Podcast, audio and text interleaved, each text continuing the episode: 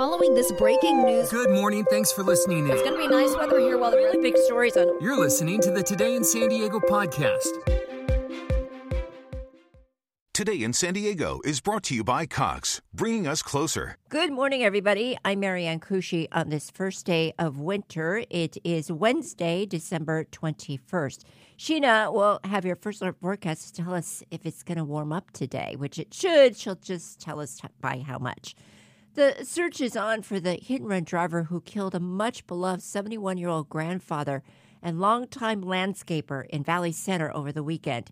It happened at Horse Creek and Cole Grade Road when the driver hit Mario Lucero, who was riding his bicycle. The driver took off, leaving Lucero on the ground. His granddaughter, Ignacia Lucero, is asking for help in finding the person who did this. Since I was younger, he would tell me, I love you more. And I would tell him, No, I love you more. And we were just like I have that ongoing thing. And I just never got to tell him that I love him more. Sorry. Lucero dreamed of retiring in his birthplace of Oaxaca, Mexico, and his family hopes to lay him to rest there.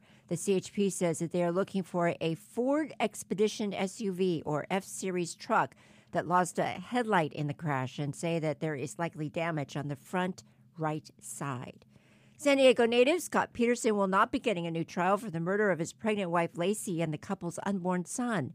A judge rejected Peterson's request that was based on alleged juror misconduct and ruled that there was not enough evidence to support that claim that the juror intentionally concealed information about her own history of domestic abuse to stay on the jury that eventually convicted Peterson and then sent him to death row.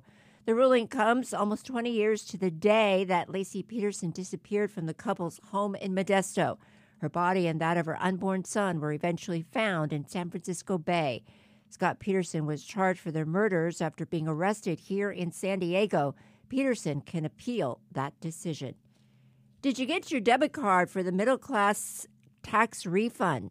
Are you still waiting for it? Well, here's what you should know. Either way, some people are expressing frustration over debit card fees in order to access their money.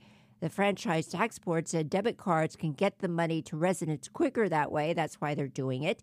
But you have to use in network ATMs in order to avoid fees. Some say that they're still waiting for their refund. Most of these complaints come from people who should have received their refund through direct deposit to their bank account because they filed their taxes electronically. The Franchise Tax Board said it needs to validate eligibility for some of those residents, and that could extend the timing. So, for more information on the in network ATMs, and if you have a problem with your debit card or need to check eligibility, go to NBCSanDiego.com, search the words tax refund debit card. Now, here's Sheena with a look at your first alert forecast. Good Wednesday morning. We're off to a clear and cold start again. As we head through the day, you'll notice this afternoon will be a little bit warmer than yesterday. Sunny skies today with high temperatures in the upper 60s at the coast. If you are at the beaches, looks pretty good. Wave heights will be around one to three feet with a lower risk of rip currents. Water temperatures, in case you're wondering, 55 to 58 degrees. It's getting colder. For the Inland Valleys today, it'll be sunny with a high around 73. For the mountains, sunny skies with a East wind, a little breezy around 20 miles an hour with temperatures around 60 degrees in the mountains.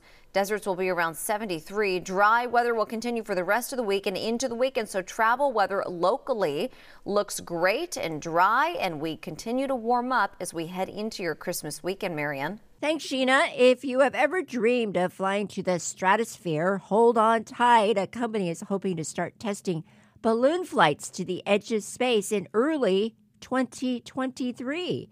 Space Perspective has already sold a thousand tickets to take travelers on the six hour long journey. Seeing Earth from that height could be a paradigm shift, as it has been for astronauts looking down from space, the company said. The experience would be unique, though not cheap. Each seat costs $125,000. Well, we hope you have a day that's out of this world. I'm Marianne Kushi. Thanks for listening. It's a new year and time for a new home network that can keep up. With Cox Internet, you have the speed and coverage your family needs to stay connected. You'll enjoy Cox's fiber based hybrid network with options for fast upload and download speeds.